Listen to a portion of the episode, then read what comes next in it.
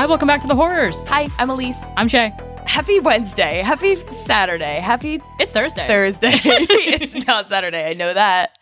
I know that for sure. we should say Wednesday, but we know something you don't know. We actually record on Thursdays. we used to record on Mondays pretty consistently, but we're doing Thursdays now. Season two was time for a change. Yeah, and I feel like my energy is better on Thursday nights anyway because just one more day left in the week. It just feels a little bit better, I guess. Thursday night was always like a good night because my mom would always get pizza on Thursday nights when I was growing up. Thursday was like payday for her, so she was like, okay, pizza. Aww. So it was always nice. And Wednesday nights were CCD, and I hated that. Ew. Fucking CCD. So at least when I was sitting in CCD class, I could look forward to pizza the next night and like think about it that way. Public school kids who had Catholic families know the struggle of CCD. I don't even claim a Catholic family. I claim isn't there a term for like Eastern Christmas churchgoers? Like there's so, there's a name for them. I don't know what it is. Whatever that was, my family was a step down from that. Like my parents And did, they still made you do CCD? You know, maybe they saw the burgeoning queer and it was just like, all right, let's nip this shit in the bud. But no, I think it's mostly because my extended family is pretty like Catholic. So my dad was like, all right, let's just fucking save face and get this shit on the road. My brother, who's in high school now, has never gone to CCD. My sister and I did. So it's like they dropped the act after a decade, but the traumatized me in the process. Oh my goodness. Well, that kind of reminds me of other sacrilegious things. Is that that's the word, right? Sacrilegious? You know, that's one of those words that like people say it. Same with like dogmatic, and I want to know what they mean, but I don't know what they mean. Dogmatic is like controlling, aggressive. I guess I see sure. dogs as just so silly that I don't make the connotation between the two. sacrilegious. Yeah, it is a word. I am really surprised with how it is spelled. S A C R I L E G I O U S. You think it would be like religious, like sacrilegious, but it's like, It's a religious. yeah. That's a spelling bee word. I wouldn't even make it to that point in the spelling bee. I'm I'm so bad at spelling. If I could like write it down, that'd be one thing, but like sight unseen, uh uh No, man, I just spell it wrong all the time. I just spell everything wrong all the time. I don't know what happened to me. that I can't do it. I mean, you're an English person. I don't know, something about the letters. Like it doesn't Compute. Yeah, like I get really tripped up. Usually with like I's and E's, whatever before is what, and sometimes I don't know C's and S's. I mean, I'm making myself sound like I don't know how to spell anything. I can spell some things, and I've gotten better, but I really do rely very much on autocorrect. From someone who worked in food for a long time, I could never spell restaurant, Yeah, I probably still spell that wrong. especially because people say it restaurant and it's restaurant. Uh, it's much more bougie. Restaurant. There's a lot of U's in there. By many, I think there's just one. All right. Well, wow. I just completely made myself sound like a fucking idiot. So now that I've done that, we can get back to You know- sacrilegious, the sacrilegious thing I was going to say. Sure. Well, what were you going to say though? Let's just not talk about what I was going to say ever. Let's make it a game. I was going to say you don't sound as silly or as foolish as our protagonists in this movie Oh, you beat me to the transition. That's well, I thought yours were going to be transition, so you could do it. You could do Well, it. I was just going to say, speaking of sacrilegious, we're going to be talking about witches, or supposed witches, supposed witches, rumored witches, silly witches. Blair witches. so this week we're talking about the Blair Witch Project. Yes, which has been on our agenda for quite a while, and we finally got to do it, which was cool. Yeah, and this movie's interesting in the sense where there's only one lady to really focus on. Well, maybe you could argue that there's two. Obviously, like the lore is that the witch is a woman, but at the same time, it almost seems like the witch is a man. Well, I have background on that. I'm so excited. But yeah, Blair Witch Project came out in 1999. So when we were a ripe five and I was four. four years old. Yeah. So we weren't watching this shit when it came out. No, and I've heard about this movie. This is one of the movies that my dad always insisted was so scary. And I think part of the reason he thinks it's so scary is because of the experience he actually had afterward. So for those of you who don't know, but everyone probably knows, and you could probably assume Blair Witch takes place almost entirely in the forest. And my dad was visiting his friend in Jim Thorpe, Pennsylvania, which is a really wooded area. And he was driving home after watching Blair Witch. It was, I think, early 2000s, so it was already out of theaters. And he was driving home, and there was a car that was following behind him really close, like a pickup truck. And he at first didn't realize that this person was sort of following him, but then he kind of would speed up to try to get rid of the guy and he would tail him. He would speed up, slow down with my dad. And so he was kind of confused. So he took some weird roads because he knows that area pretty well. He's also like, I don't know how he has a brain that just knows where he is all the time. It's like so crazy, especially because I have nothing, I have none of that in me. right. I have none of that makeup in my brain. And he took all these crazy roads and this guy like stayed on his tail. So eventually he was able to shake him. But he said he was like for 15 miles roughly, this guy was like behind me when I was trying to get home. And it was really scary. Damn. Isn't that nuts? See, in my mind, I was about to make some connection about how like dudes just won't stop for directions. So in my mind, maybe this dude was like, "Yo, I'm in a wooded fucking area, and there's a guy in front of me, so I'm just gonna follow him, and he's gonna get to the highway eventually." Yeah. You know what I mean? Like that's that's. It's like, no, please, like, dude, slow down, slow down. Like, I'm just trying to follow you back to the highway. There's no fucking streetlights in here. I don't know where the fuck I am. Well, I say that knowing that I would be so fucking terrified if it was, you know. Oh my gosh. us yeah. and our sociological lady brains would be like, oh my god, I was I'm dead already. I Oh my god, I can't. I can't. I can't. But yeah, you're right. I mean, it was early 2000s, I guess. I don't know when GPS were invented, but they probably weren't as easily. They weren't like in our phones or no, nobody had GPS devices in I don't like, even think 2002. cell phones were like that big of a thing you're yet. Right. So maybe it really was somebody who was just trying to follow a Yeah. knowledgeable looking Jeep out of the Jim Thorpe woods. You know, are the characters in this movie are trying to follow water to get to the road, and this guy's would just follow the headlights to, to make it back to civilization. But I- well, I hope he made it out okay. if that was the case. I'm glad that your dad lived to tell the tale. Me too, yeah. So I'm going to do something similar to what we did with Jennifer's Body, where I'm going to give a little bit of background about how the film came to be, because this Yay. film really is credited in creating current marketing strategies for films just because it did so many things that films hadn't done before and that's part of the reason it became such a success. And i just think it's really cool so i just wanted to give that context ah! Before we dive into Blair Witch Project. So I got information from an article called The Blair Witch Extended Universe, how a tiny indie film became a horror sensation and invented modern movie marketing by Alyssa Bereznak from 2019. So according to her article, she says that directors Myrick and Sanchez plan to tell their story in the form of a documentary padded with faux news clippings and fake interviews that discussed how the missing filmmaker's footage had been found in the abandoned home of Rustin Parr, a man who killed seven children in his woodland home in the 1940s and blamed their deaths on the so-called Blair Witch. So just so we're all following along, they are making this film about a man who blamed his murders on an urban legend, the Blair Witch. That's so much like last week with the lore of the changelings and the man who killed his wife because he insisted she was a changeling. Ooh, you're right. We got this lore. We got this murder inspiring lore theme. Wow. We love a wooded witch of the West. I don't fucking Specifically the West. specifically the West. Specifically of the green color.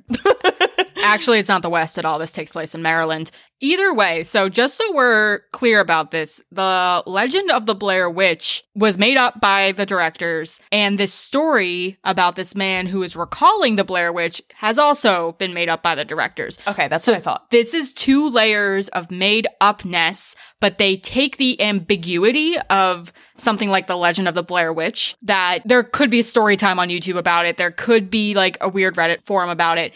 If I had like come to you and be like, Oh, have you ever heard of like this urban legend?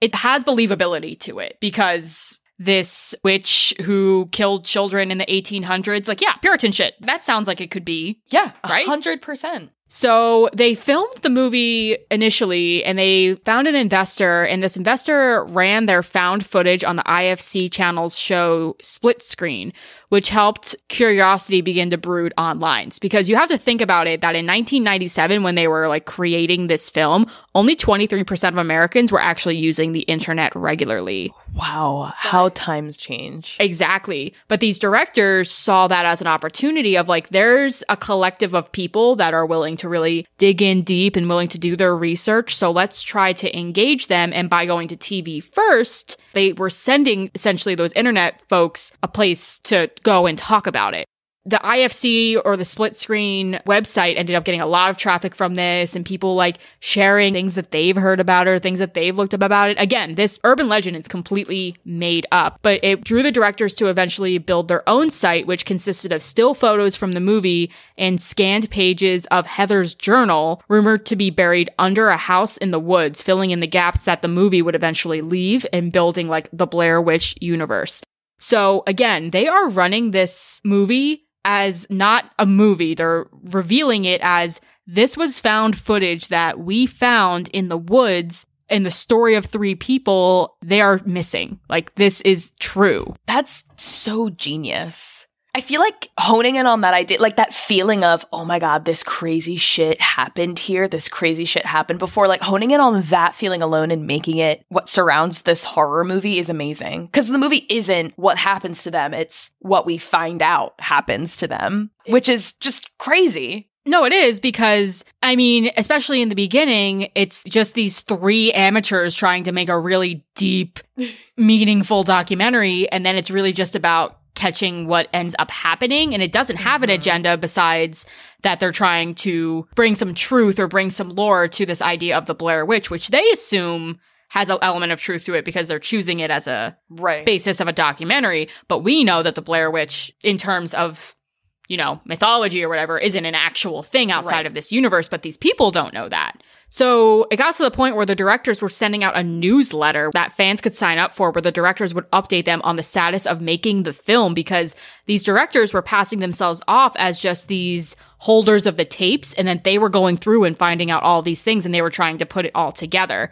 So in 1999, which is the year that the movie was released, they put together a mockumentary about the Blair Witch. So again, just this legend and the disappearance of these three people that was ran on the Sci-Fi Channel. So it's a legitimate 45 minute documentary, quote unquote, entitled The Curse of the Blair Witch. And the program offers firsthand interviews with several fictional colleagues and relatives of Heather Donahue, Josh Leonard, and Michael Williams, including their supposed college film professor. But again, all of these people are acting, but no one knows that. Were they using their real names? yes, Wow, that's very host. it is. it is because all the actors and actresses in that movie are just regular people. Yeah. They, they went by their real oh names. oh names. my god, that's crazy.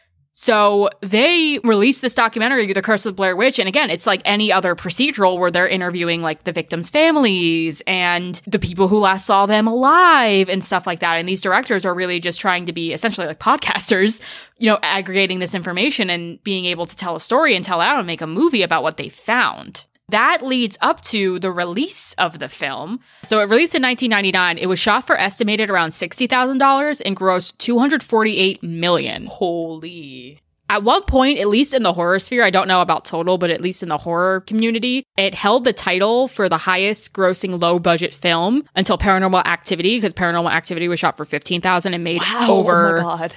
Yeah, it made over 193 million. Wow. So the percentage, even though Blair Witch has made more, the percentage of the buyback was Yes. higher in mm-hmm. Paranormal Activity, but it held that record for a while in terms of At how a decade. yeah, of how inexpensive it was to make. After filming, the actors were asked not to appear in any television shows or any films as the filmmaker made great advertising efforts to perpetuate the events in the film as factual, including distribution of missing persons flyers at festivals and asking viewers to come forward with any information about the missing students.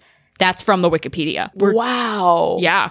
Do you think they knew ahead of time that they would be asked not to appear in any other things? I'm not sure. I know they were relatively nobodies to begin with. Like they didn't have like IMDb pages. This wasn't like an entry level role for them. It was just kind of something that they ended up doing as a once and done deal anyway. Well, I think it was an entry level role for them because I mm-hmm. know at least Heather Heather Donahue, she's from Upper Darby, PA, and went to the University of the Arts in Philly. Like she was an acting student. Like she could have been an acting student or a film student who just went missing True. because she was like so interesting. Yeah. So that the role in the movie really does kind of correlate with her life. exactly. Wow. Their IMDb pages listed the actors as missing, presumed dead for the first year of the film's availability. And the promotion for the film was so convincing that Donahue's mother received sympathy cards. I wonder if people were freaking out about Hollywood capitalizing on a tragedy. Like, I wonder if there were like articles and blogs that existed freaking out. Yeah, that's a good question. I don't have anything about that. But what was cool about it is so it premiered at Sundance and the executive producer encouraged the office employees to essentially make bootlegs of it because they really wanted it to seem like it was this found footage. So it's almost like a weird YouTube video that just pops up and everyone's like looking at it because it's viral. Like, have you seen that Cecil Hotel documentary on I saw the first episode. where it's like everyone looked up that fucking surveillance video, right? Like everyone's looking it up. So by just having something on a VHS and being like, dude, check this out, not knowing that it's a movie or thinking that it's like a documentary. And that's the thing, like it doesn't read as a documentary when you're watching it. Like it's literally just an aggregate of footage that's just put together. It's a Yeah. documentary about people trying to make a documentary and then shit going Right. wrong. Mm-hmm.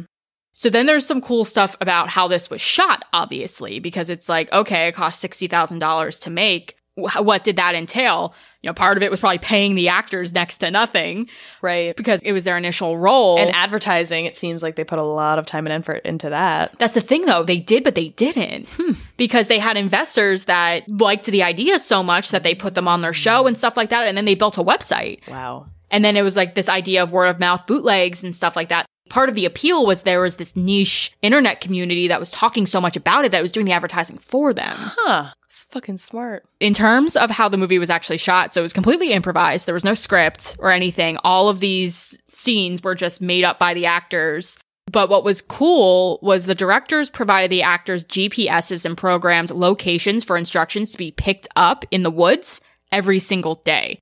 So the directors would put, you know, those little like film canisters that you would drop off when you had like old cameras? Yes. yes. They would put instructions for each actor in a film canister in a milk carton in the woods and track like a GPS location for them to pick it up at the beginning of every day. And the actors couldn't show their instructions to one another, but they were pretty much given like the direction that they wanted the scene to play out in. But Okay. how it happened was completely up to them. It's like a like improv game on crack. Pretty much.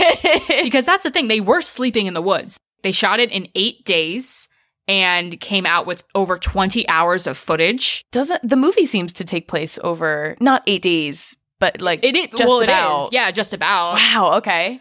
It was shot completely by the actors. So every time you're hearing like Heather be like, get the DAT or get the camcorder, it's legitimately Michael, Josh, or Heather operating it. Okay. which leads to its like found footage way. And then obviously the actors cited a lot of psychological distress filming the movie because all of the scenes that you hear in the nighttime where you're hearing babies crying and you're hearing people yelling and banging and snicks and and s- sticks. snicks. Snicky snack. And you hear A snicker snickers in the dark. And- Hangry. Yeah. Blair Witch, you're not you anymore.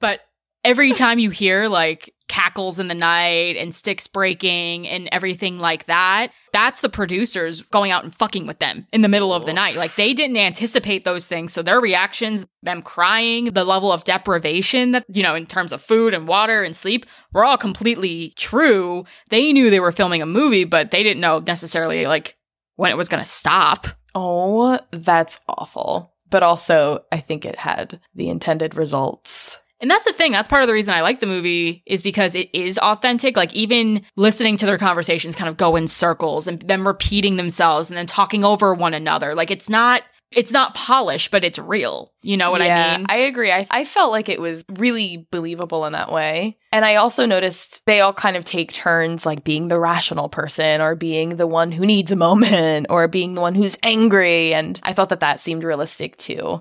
You saw positive parts of all of them and you saw the flawed parts of all of them, which makes sense in a traumatizing situation like that. All those sides might come out. yeah. But that's all I have for context. Generally, what did you think about the movie? I liked it. Yeah. I mean, I didn't think it was as terrifying as I think I expected it to be. I think part of that, though, is that there weren't any jump scares. And usually the type of scares that make me the most upset are jump scares.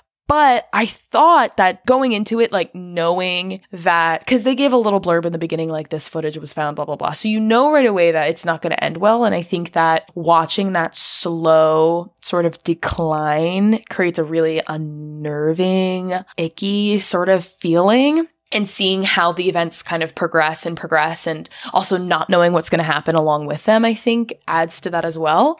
But I liked it, and I, I'm glad that I saw it. Yeah, and I think too, because I watched it again and I was like, yeah, I'm, I'm kind of like bored, I'm annoyed, like, yeah. and I don't know if it's because I've watched it a couple times before, but I also think it's the idea that we're going into it knowing it's a horror movie. So we are almost kind of on our guard for things that we're used to being scared by. But I'm trying to humble myself and think about those like creepy, you know, YouTube videos that people upload with no context, like just like the Cecil yeah. surveillance footage. And I'm scared as shit to watch that. So I imagine Mm. if I'd gone into this just knowing that I might watch somebody die or I might watch something Oh. that like is so real, yeah, I'd be I'd be absolutely shitting bricks. I think people reacted the same way to paranormal activity because I don't think anyone necessarily believed that that was true. But still, the idea of like you had a found footage renaissance and then it went away, and then paranormal activity really kind of brought it back in terms of it being seen as a legitimate form or like a preferred form of providing scares. Mhm.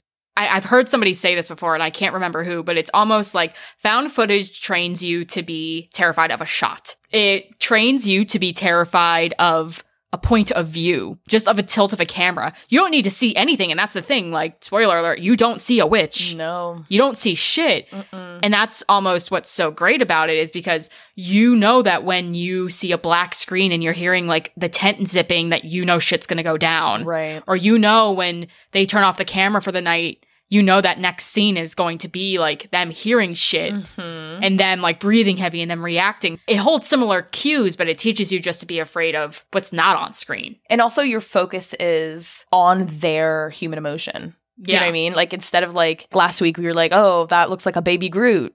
yeah this week, there was nothing to really make fun of. I mean, I guess you can make fun of their acting, but I don't know. I thought their acting was good, hmm so it just felt uncomfortable yeah, well let's get into it yeah. Okay. So yeah, okay. So we start. We have our three film students: Heather Donahue, Michael Williams, and Josh Leonard. We start with Heather. This is kind of her brainchild. She's the one that's in charge of this shoot, and her classmate Josh is working with her on this project. They need a third guy who knows how to use the cameras. They get Josh's friend Mike to come along for the journey.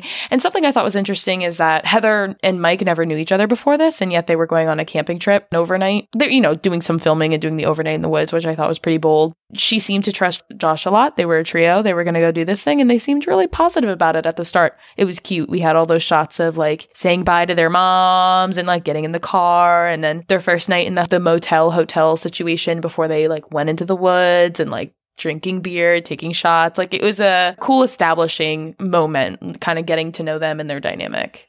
Mike is on sound, and then Josh is filming with what they call the DAT, and I don't know necessarily what that stands for, but think about the, those like over the shoulder video cameras. Like, Mm. they're not bringing their iPhones out here. It's really like things that require a lot of batteries, reels. It's a lot of equipment. And then Heather has this handheld camcorder that she's using. So it was necessary that there was that many people, especially that they were going to be going and filming in the woods because, I mean, you see their backpacks, they're loaded in just with equipment alone. So I don't necessarily know where they're from, but they drive to Burkittsville, Maryland, which was formerly known as Blair. They're going around and kind of getting B roll, and Heather gives a Mhm. really bad. Uh, I'm guessing it's purposefully bad, but really bad intro where she's overlooking this cemetery and being like, here lay the bodies of the seven children killed Yes. by the Blair Witch. Like just very pretentious film student. Which is funny because she says, I don't want to make this pretentious. Like, I want this to be good. And then she has that pretentious shot. Cute black and white shot I know. with her overlooking. Yeah, it's really interesting.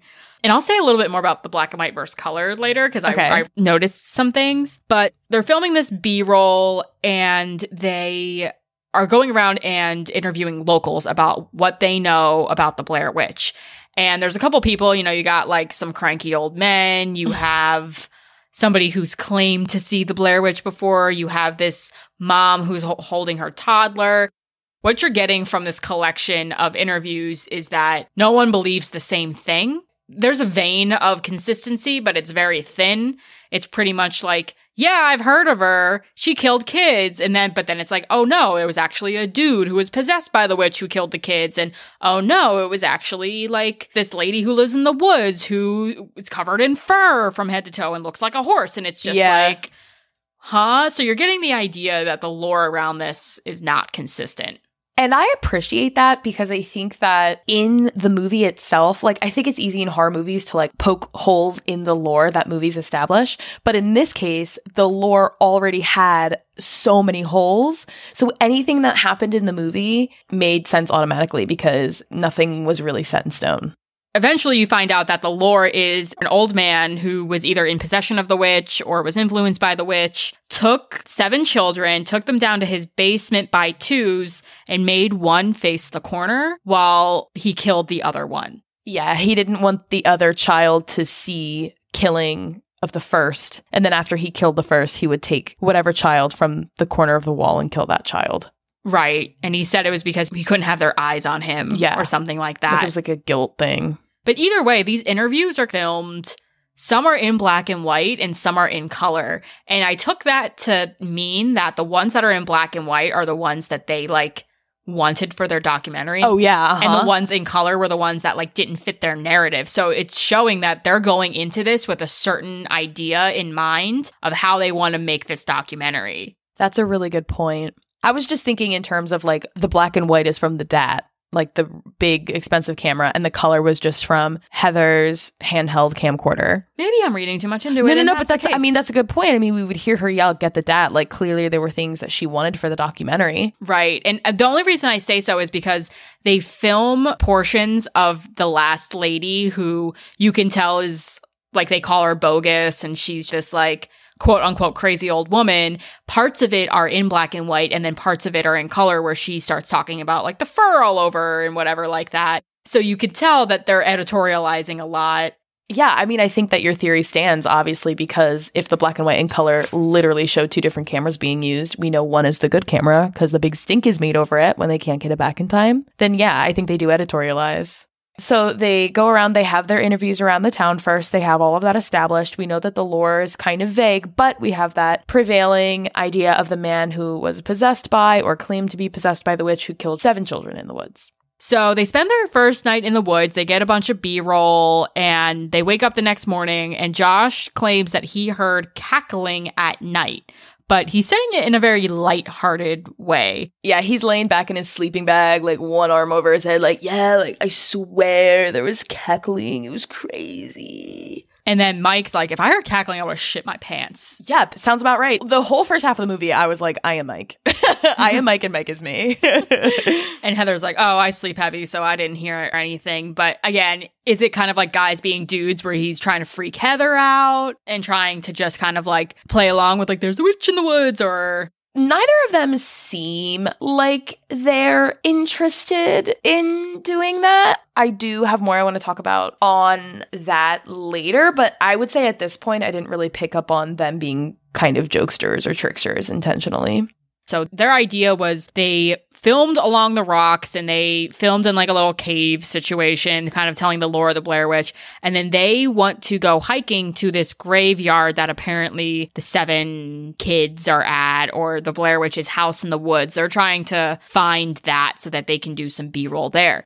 But it's becoming evident that Mike and Josh don't trust that Heather knows where she's going. Even though she seems like she knows where she's going, She seems very confident. She never really seems to falter unless they're questioning her incessantly. And they are using a map, which neither of them seem to know how to use. Heather seems to be the only one that knows how to use that map, how to read that map.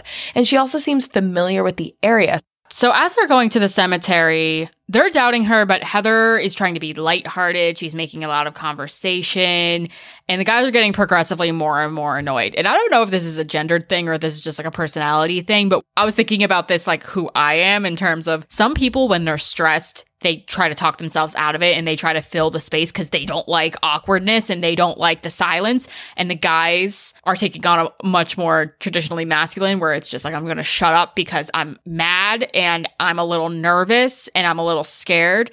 And it's easier for me to be mad at you than it is for me to take any, you know, accountability or try to be encouraging or whatever. But you could tell Heather is really just trying to like, yeah, we'll be there. It's like two hours. It's fine no, no, no, I meant like two days. It's fine. Like, you know, you know what I mean? So it's just, um, she's annoying. Yeah, she definitely comes across as annoying because this is a super long conversation and we just like keep hearing her saying the same things and we keep seeing their concerns, like Mike and Josh's concerns. And I think also knowing that this is a scary movie, I think we sympathize more with them because we know shit's about to go down. And if they could only get out of the woods, it would make things a lot easier because none of the shit would happen. So I think in my head, I'm kind of like starting to blame Heather at this point, but I don't know. I mean, she keeps saying she knows where she's going. And we're going to see this frustration throughout the rest of the movie is they don't like that she is filming them. They're like, why are you filming us? Like, we're trying to film this documentary, and now all of a sudden you're making this about, well, I want to relish the moment and I want to film the process for like the behind the scenes or whatever. So you can tell that they are just feeling like they're being exploited. exploited. Like, yeah. yeah. And they're annoyed because but there wouldn't be a movie without her doing that. They're not trying to make a movie about them. I know, but there wouldn't be a movie about them making a movie. You know what I'm saying? Like the Blair Witch part. Like, I think part of Heather's characterization had to be her insisting on documenting everything she can. Right. In order to have enough to make this scary flick that is posed as this found footage. Yeah, but I guess I also get their frustration where like they signed on to film and do sound. They didn't sign right. on to be the punching bag for this Blair Witch in the Woods, where mm. Heather's obviously eating that shit up because she mm. knows it's going to be good content. They just signed on to do the tech, and that's about right. it. And all of a sudden, you're putting them in a situation where they're not comfortable with, and more than they signed up for. They're not getting paid. This is just for a fucking grade.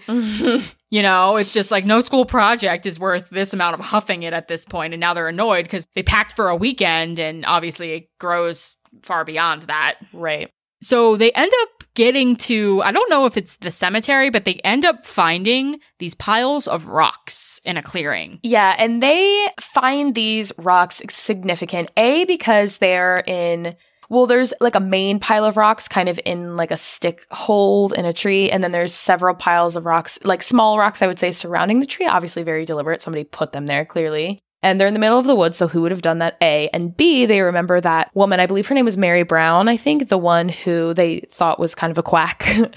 she had mentioned something about some Bible verse. I don't even think they showed us that footage though. I think that they just mentioned that she had mentioned that. Like, right. they weren't even filming at that point because they were so over her stories. But Heather is insisting this is so interesting, like these rocks. Mary was talking about this. So she feels like they're getting close to something here, like they're finding some witchy activity.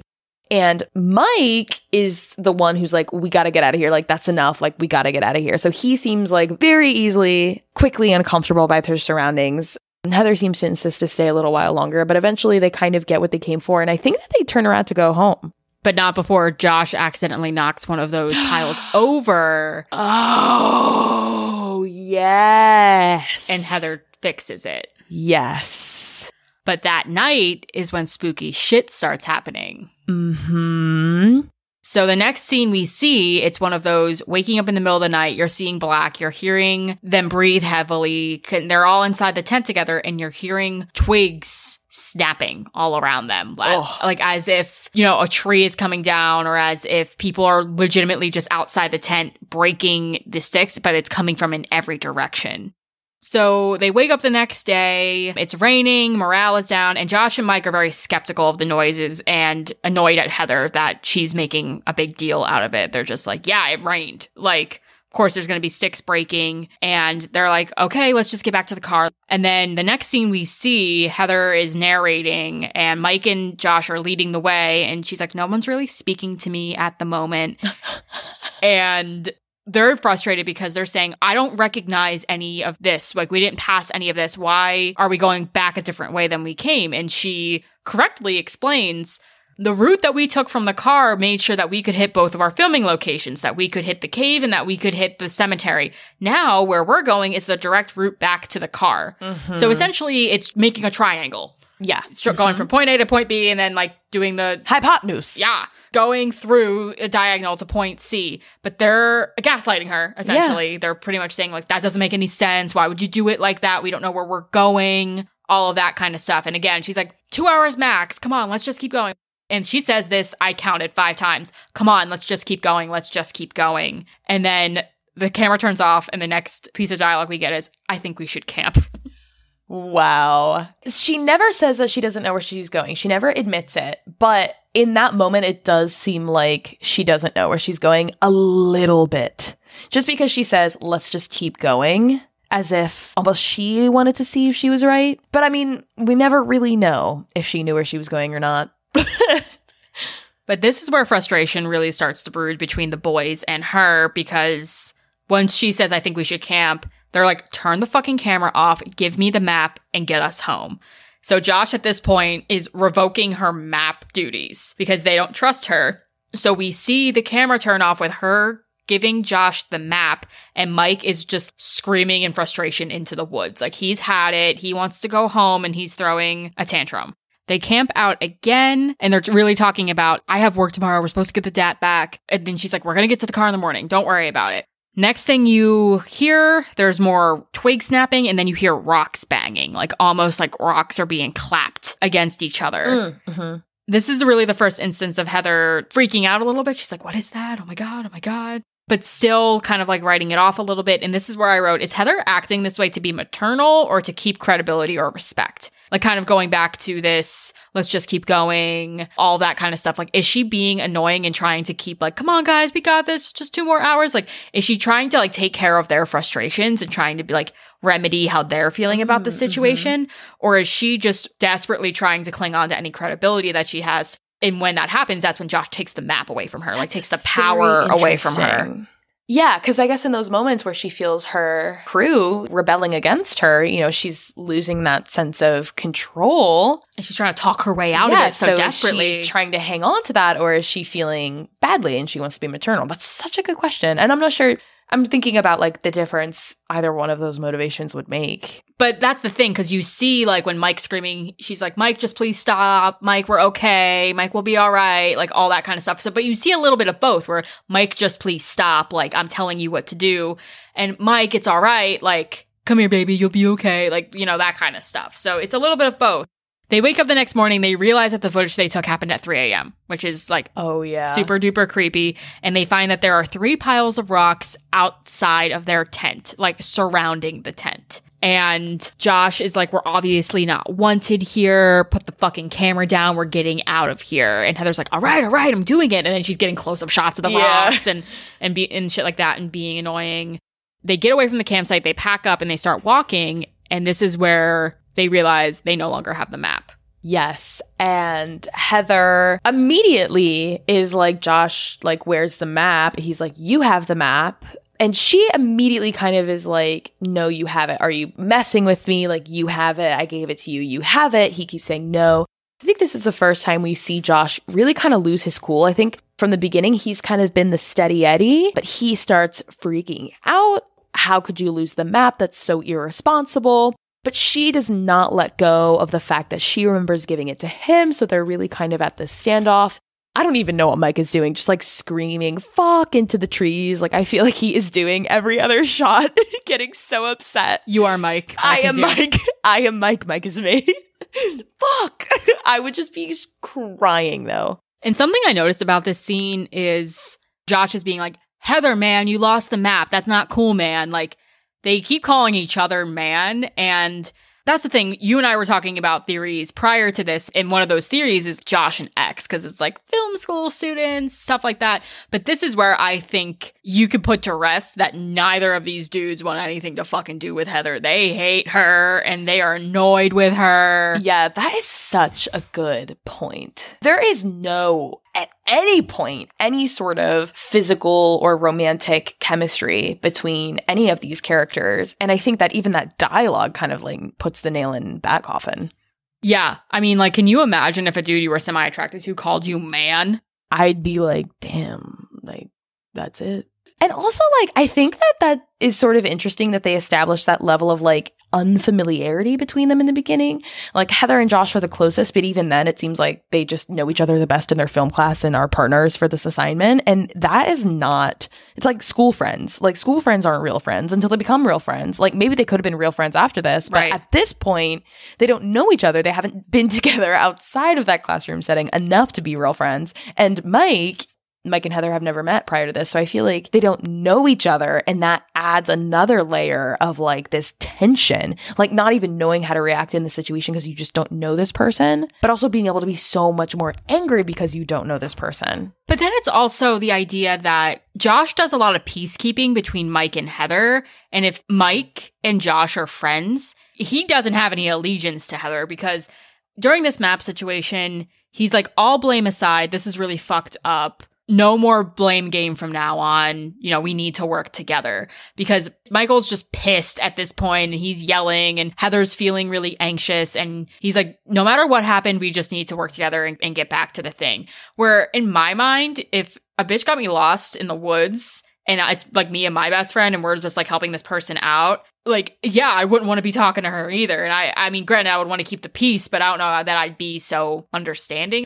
But anyway, they go and cross like a little bit of a river and Heather gets her shoes wet, mm-hmm. even though Josh told her don't do it like that. And she did it like that. So Yeah. And then the next shot is them laughing at her wet shoes. And then she's upset because she feels like they're making fun of her. But Josh says, All of our shoes are wet, Heather. See, I really don't think Heather is like she's frustrating. And I think part of the reason she is frustrating because she forces a lot of the camera shots we see, which we can tell are laced with discomfort. One from the boys and two from us feeling like Heather is infringing on some privacy. of the witch, the quote unquote witch, right? It's unnerving that she's filming for their sake and the sake of the like, where's this gonna take them? But I don't really think she's that annoying. Like, she seems smart. She, it seems like she put a lot of prep and time into this. And it seems like she just gets thrown off the more she's called out by these guys. And also, as the movie continues,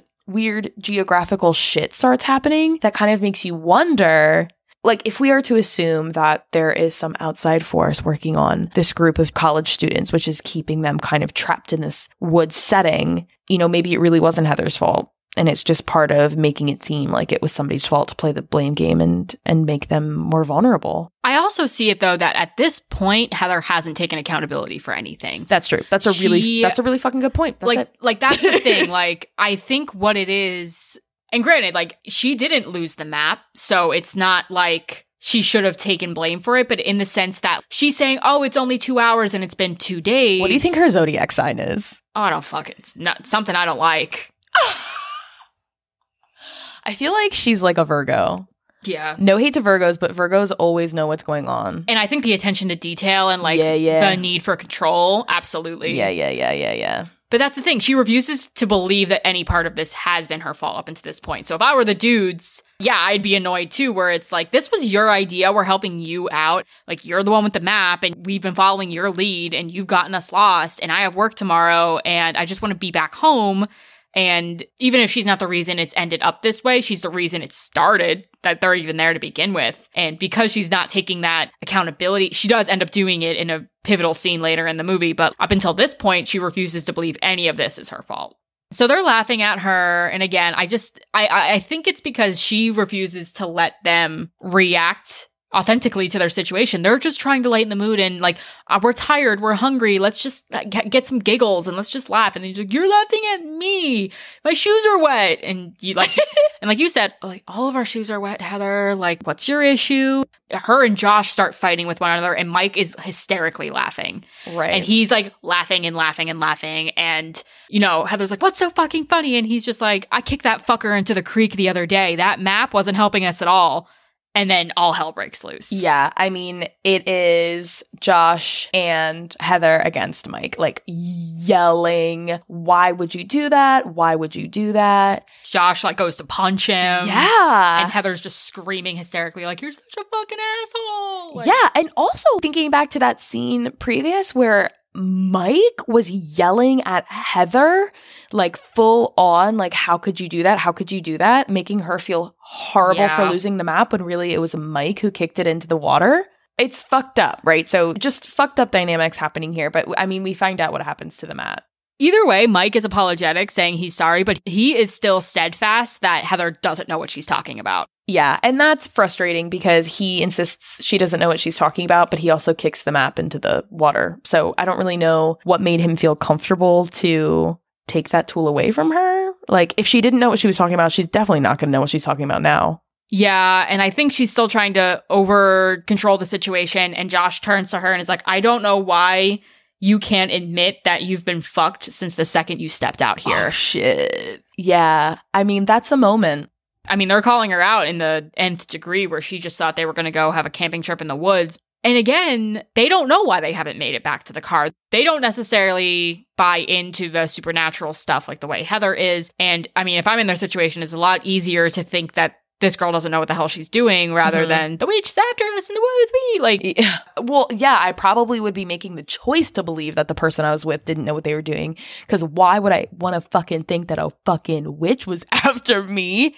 I would start hyperventilating. well, that starts happening next because they they continue walking and they run into a clearing with stick people in the trees. yeah, stick people. They weren't like stick people like you would draw. They were like stick people. Like all limbs looked similar in size and they looked more like a cross with an X. So these aren't baby Groots. They're more like really like noodle armed Groots. Yeah, like really tall, skinny, like model, like America's Next Top Model Groots.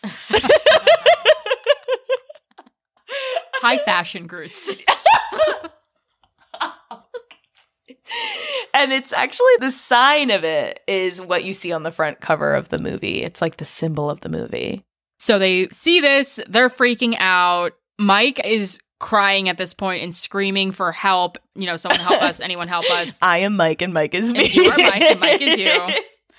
And Josh is at this point pleading with Heather, like, that's enough. Please stop taping. Please turn this off. Again, this is where I'm more so in their camp because she's exploiting their terror at this point. And even when they were on the bank of the shoreline with her wet shoes, part of me thought she was stirring up drama so she could have more film. You guys are making fun of me in my wet shoes. And she's holding a camera in their face. And they're like, just stop. But also, like, I feel like women oftentimes feel like people are making fun of them for no good reason. I mean, that's fair. like they could be doing 10 million percent less, and I could still see her being afraid they were making fun of her. but they GTFO out of there, but they still end up having to camp out again for another night because they still don't know where the hell they are. Yeah, this is the night where the camera turns on. We we hear those familiar noises like the rock bangs, the twig snaps, but we also hear the faint sound of a baby crying in the distance. And people yelling and Yeah. screaming. Yeah. And they don't know what to do because again, the sound sounds like it's coming from everywhere. And at this point, we start to hear dialogue like, don't go towards that, don't go towards that. And then, of course, Heather's like, get the DAT ready. Like, Heather! Yeah. Oh, but how do you even think about the DAT? I think I would just die, Shay. Like, I think I would just die. Yeah, because their tent starts shaking too. Yeah. Oh my God. And then they get up and run out of the tent. And it, this is like, in my opinion, one of the spookier scenes of the Yeah. movie. Mike runs out first, and then Heather, and then Josh. But you just see Josh running with the DAT on his shoulder. Heather's in all white. Everything around her is dark, but you just see her in her Mm. beanie kind of bopping and just like running through the woods and you hear her screaming, What the fuck is that? And he's Oh my trying to God. he's trying to turn his camera up to the trees, but you know, we can't see shit. Mhm. But I mean, she almost looks like a ghost, just like Yeah. running through the woods because it's just blackness and you just see her running for her life ahead of Josh and it's scary. And they make it eventually into some sort of clearing and they kind of like duck down, turn off all the camera lights, and they stay there until dawn breaks. Yeah, they like just sit there in silence for a couple hours until the sun starts to rise. Then they go back to camp and find that Josh's belongings have been strewn all over the campsite. hmm And that there's some sort of like weird goo on some of his belongings. But then there's some interesting dialogue because Heather's like, Did you hear that baby crying? And Josh is like, There wasn't a baby. So at this point, I'm like, Are they hearing different things or is he gaslighting her? That's interesting. We know that they're hearing some of the same things. Like that's the thing. Did they just leave the tent because it was shake? Like I'm wondering, like, is the Blair Witch almost the Pennywise, where it's like that you see what's afraid of? Then why would Heather hear a baby? exactly. There's no backstory about Heather that would make it make sense for her to hear a baby. right. I think it's easier to believe that Josh is in denial, or Josh Yeah, is, I could see that. or again trying to gaslight her. If this is like whatever. alternate theories. Yeah, alternate theories. If this is a setup, but Heather's getting conspiratorial at this point because she's like. Why you? Why your belongings? Right. He's like, You're still doing your fucking documentary thing. Turn it off. I would be really mad because that's a fucking terrifying question. Like Yeah. if if somebody was like, "Why you? Why your belongings? Your shit's covered in like fucking radioactive sludge. Like why you?" I would be so mad. I would just not want to talk about it. I would be like, "Please, can we get out of here?" Yeah, and this is where we start to see Josh lose his sanity a little bit. Yeah, so they're walking in the woods, and their plan from when they lost the map, I believe, was to go south. They were just going to go south, follow the river, go south, whatever, because they had a compass. And I believe that this is the day where they're walking south still, and then they all of a sudden come to the same tree that they had previously crossed, meaning that they had been walking south and all of a sudden they found themselves in the same place that they started maybe a day or two prior. So at that point, all morale is just completely obliterated. And I think that paired with Josh's stuff being thrown all over the place, like he really loses any optimism that he has left. Yeah, he starts like playing with the camcorder and he's like, I see why you like this so much. You can pretend that things aren't the way that they really are. And it's like, ooh, like, I mean, yeah, your situation is fucked. And again, we're only seeing what she wants us to see. So what is happening when the camera turns off? Like, that's just as scary. Yeah, and it's like this moment. I mean, Heather starts crying, Mike starts yelling fuck into the trees again. Josh fuck you, God. Yeah, yeah. yeah, and Josh, I'm not sure what he's doing, yelling, probably doing the same thing. He, I mean, everyone's just in complete disbelief. It's crazy. Even Heather herself is in some denial. She's the last one to admit that it is the same tree. Yeah, she keeps saying, it's okay, it's okay, Yeah, it's yeah, okay. yeah. Or it's, and then, it, then she eventually is like, She lets herself kind of break down, I think, for the first time. Like, that really is a moment for everyone. So they change their plan. They're still trying to walk. They're still trying to get out. I mean, what else can they do? They have to keep trying to get out. And the next scene, the camera turns on, and Heather is just telling Mike, You have to get him up. You have to get him up. And we just like see the camera pan over, and Josh is just like laying under a tree, like not moving, completely dejected. Like he just doesn't want to keep walking. Yeah, and this culminates in Josh exploding at Heather after they realize that they're fucked, essentially. He shoves the camera in her face and is just like, You're filming a documentary for school and there's a Blair Witch after you and you haven't eaten for five days and you've slept in the cold for five days and you don't know where you're going and you are missing. People are looking for you, but no one can find you. That's your motivation. That's your motivation. And it's just like breaking her down and like just really berating her because I mean that's the thing she's been shoving cameras in their faces this Mhm. entire time and this is one of the few times we really see her without a camera in her hand at all. True, yeah. she's just the subject of the shot and Mike's like, "Dude, calm down." And he's just like, "She's still making movies. That's my point." Again, he is not as angry that they are lost as he is angry that she is still so focused on capturing things for this project and not as focused on Getting out. getting their making their situation better. mm-hmm. Heather in a very defeated voice goes, "It's all I have left. Please Mm. stop." Oh, Damn. Next shot we see they're camping again. They all apologize to each other. Mhm. They make up nice until the next morning. Josh is missing. Yeah, and we see the camera turn on to Heather and Mike screaming, Josh, Josh, into the forest, not hearing anything, talking about, well, if he went to the river, he would answer. If he was close, he would answer. Like, he would answer, he'd answer. Where would he have gone? Where would he have gone? They don't know what to do, right? Like, do you stay? Do you go? And they ultimately decide that they're going to keep going and hope that they can find him or meet up with him. They're not sure if maybe he got sick of them and left on his own. Doesn't seem likely since they did make up the night before. really fucking scary. Yeah, and this is where the days aren't getting recorded nearly as much. There's a shot of them just sitting next to each other, Mike and Heather sitting next to each other and leaning against each other and just kind of like sitting in silence together. And then it cuts immediately to that night, setting up the tent again, and they hear yelling and crying Ugh. in the night, and it sounds like Josh. Yeah, just agonizing yelling. And they keep yelling his name, but he, you know, he's not answering them directly. And eventually the yelling stops. Something that's good with the noise too is you can't tell in what direction it's coming from. You can't necessarily pinpoint that it's actually him, but it does sound like him. And even Mike asks, Do you think it's them fucking with us? Because I think Mike has settled it into his head that there are locals who want them out of their woods. Mm, And mhm. he's taken up to that theory to make himself feel better.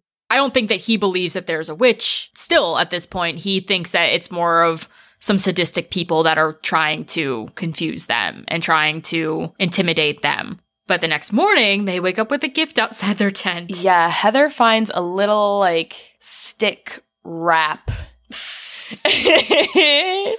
stick burrito. A little stick burrito. uh, outside their door. I would say maybe it's like two feet long. yeah, it's essentially just a bundle of sticks tied that are together tied together with pieces of Josh's shirt. yes. And Heather takes it, she kind of throws it to the side to get it out of the way. She doesn't want Mike to see it. Right. Which I think is kind of a nice, I think that's nice of her to a certain extent. But eventually Mike wakes up and, you know, they kind of go about their day, blah, blah, blah. They separate for a little bit. Heather goes back to inspect the burrito and she unravels it and finds like what looked like to me like an undescript bundle of like blood and like teeth. It was teeth. yeah. I know because I read something that the directors just asked a dentist for pulled teeth and they gave it to him. I I mean I really couldn't tell. I thought it was like a tongue and teeth. That I thought I thought it was gonna be maybe like a finger, but it was too like blobby. Yeah, and then she just kind of washes her hands and she never tells Mike about it.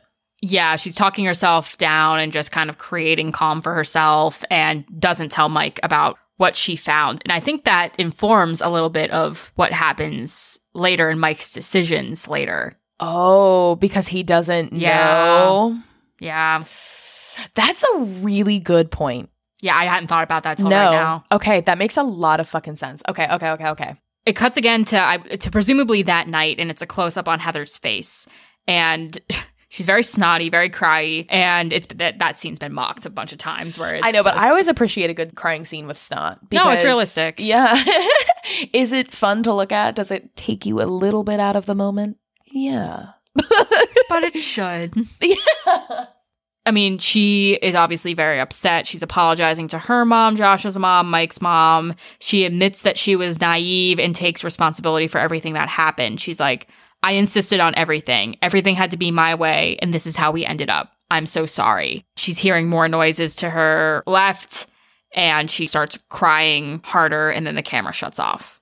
So then, shortly after that scene, the camera comes back on and Josh's voice is heard again. And there's some discussion about like, is it him? It's not him. It's it's him. It's him. It's him. It's not him. Right. And then Mike, who is the closest with Josh, we know they were friends before this whole shenanigan.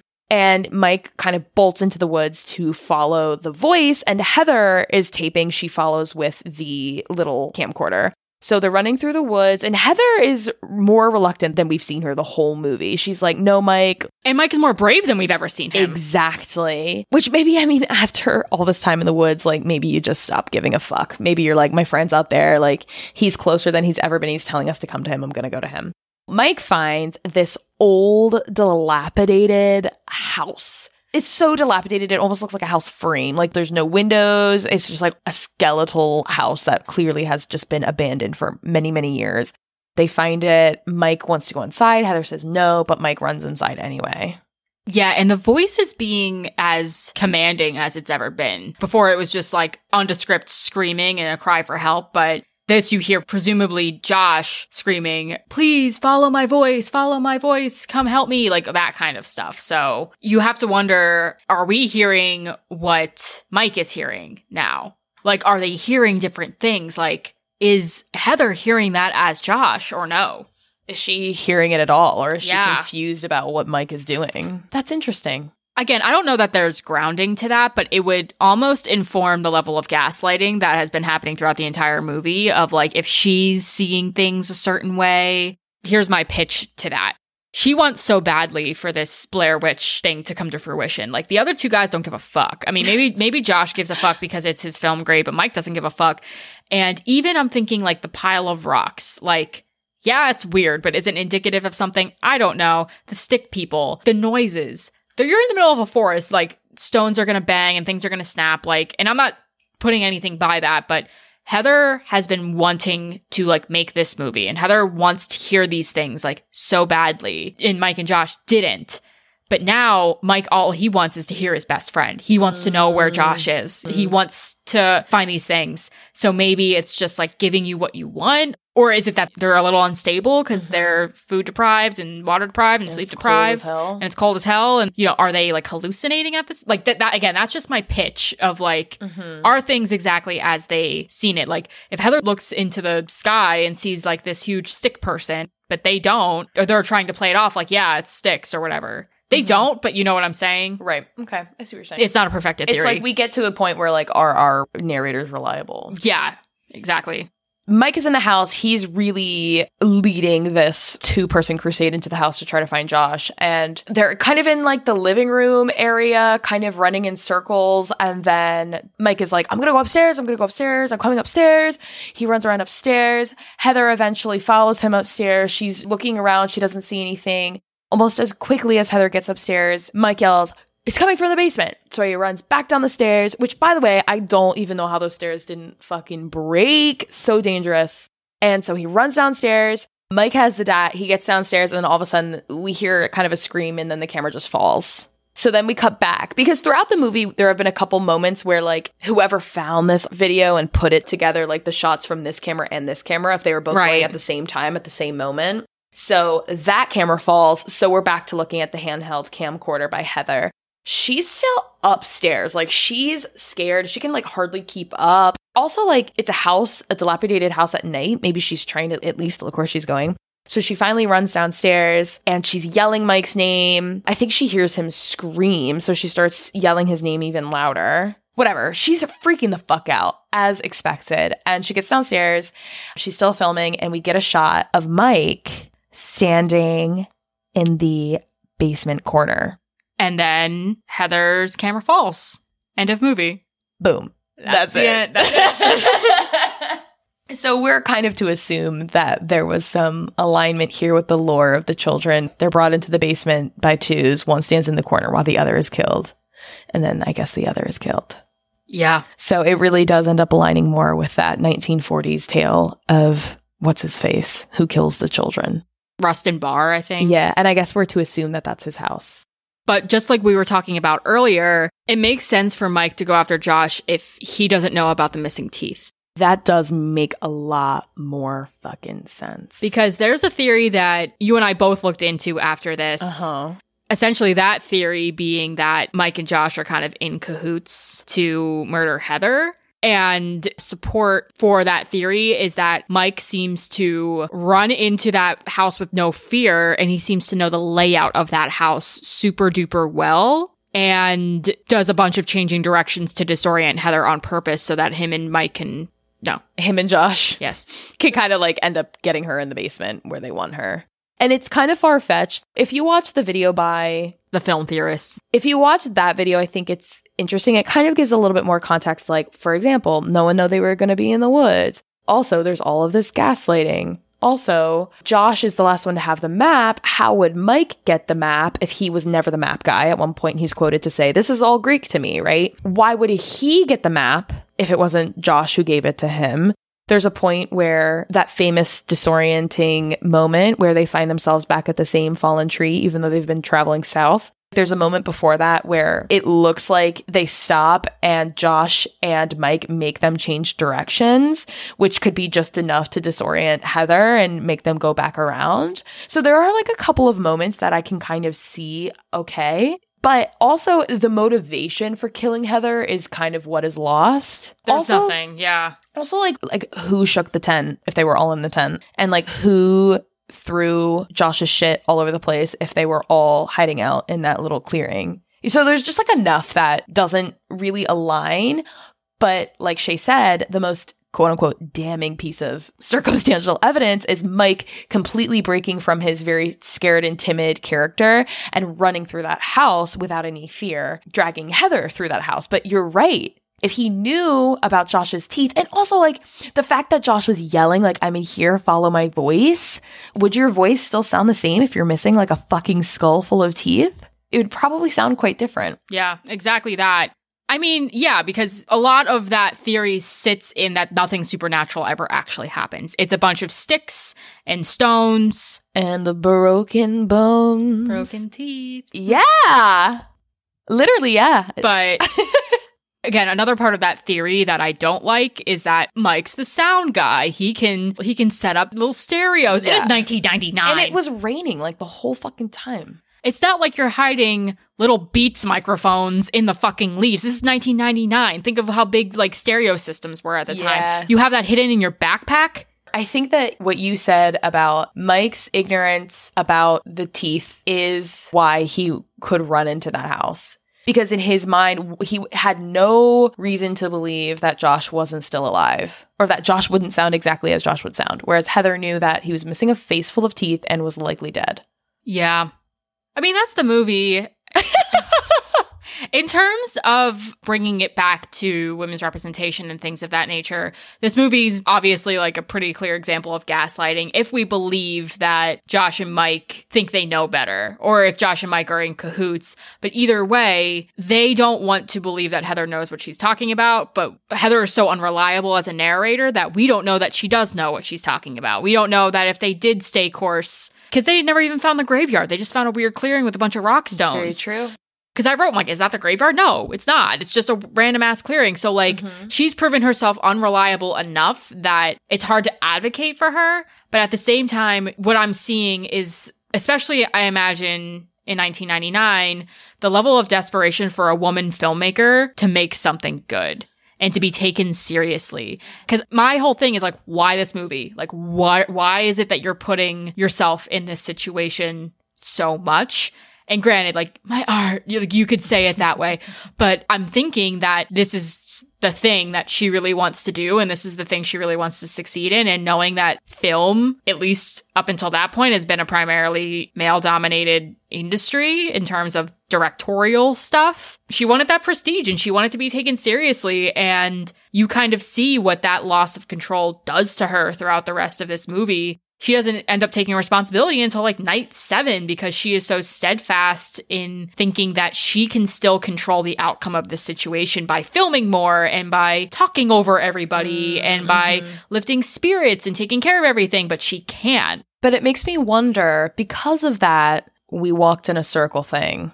Mm-hmm. When does Heather's knowledge stop and whatever forest charmery begin? Right. Because, I mean, she proved herself knowledgeable enough to get them to that one rock where they had that discussion before they were supposed to hit up the cemetery. Mm-hmm. So, did it happen somewhere in there? But you're right. I mean, as far as taking accountability goes, I mean, she never really admits to herself that she lost control until night seven, like you said. But was that her fault?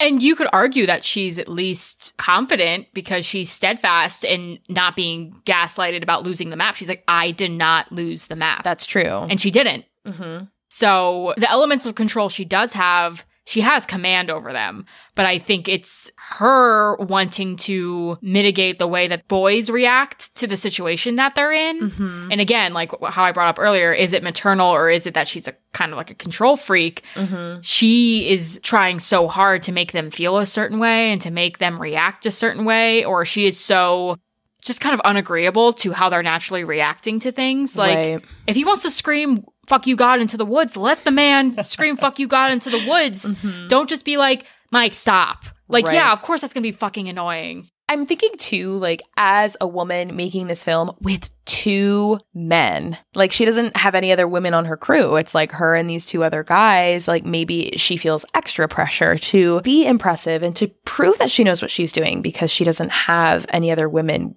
working with her. Also, if I'm thinking of the gaslighting, not in terms of this is a ruse to trap Heather and kill her in the basement of this house.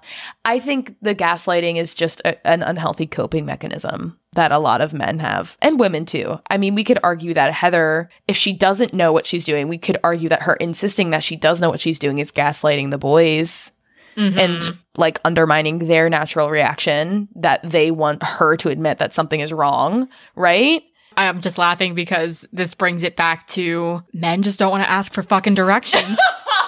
They're like, give me the map. Like, I can, I can figure it out. You can't figure it out. Like, Well, Heather, well, Heather, I mean, I guess she could have gotten help from the boys, but neither of them even knew what the map said. I know, it just made me think That back is to like, funny. All they had to do. but even the fact that Mike kicked it into the creek, he's like, we don't need this. That's fucking crazy to me. Yeah. That is the craziest part of the whole movie. Why? Why would he do that? Again, was it to like in a sick way to almost test how much Heather actually knew? Or was it Mm. just his frustration and like that was the proverbial drywall to put his fist through because he was frustrated? the proverbial drywall. Like I'm just thinking, like he's the most aggressive of the three, and especially out of him and Josh. I could see him being the most hot headed and in the moment. yeah, he's screaming and cussing and, Yeah, and yeah. throwing shit. So it's just like, yeah, I could see him just acting that way because that is what came natural to him, and that was the easiest way to hurt Heather is by taking away Mm-hmm. her safety blanket. That's true because that was her kind of command post. Mm-hmm. He takes that away, he kind of undermines her. Like a quick way to get back at somebody you're pissed at, I guess. But that's Blair Witch Project. Yeah.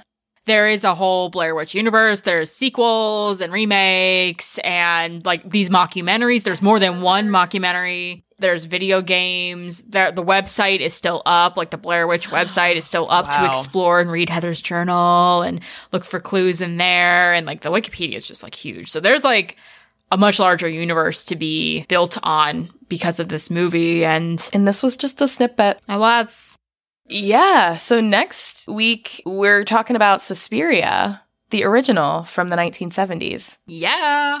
That was requested. So we're looking forward to doing it. We love a bunch of dancy witches. We Yeah. just love our witches, apparently. Yeah. Well, I mean, they're a, a staple, I think, in horror, aren't they? Yeah, we've just been Supernatural we've just been consistent in our in our reporting. We love witches. We're moving away from woodsy witches to prancing ones. Yes, we love a prancing witch. Yeah. But until then, definitely email us at the Whorrors podcast at gmail.com or follow us on Instagram at the same exact name, the Whorrors podcast. And until next time, we're the Whorrors. Bye. Bye.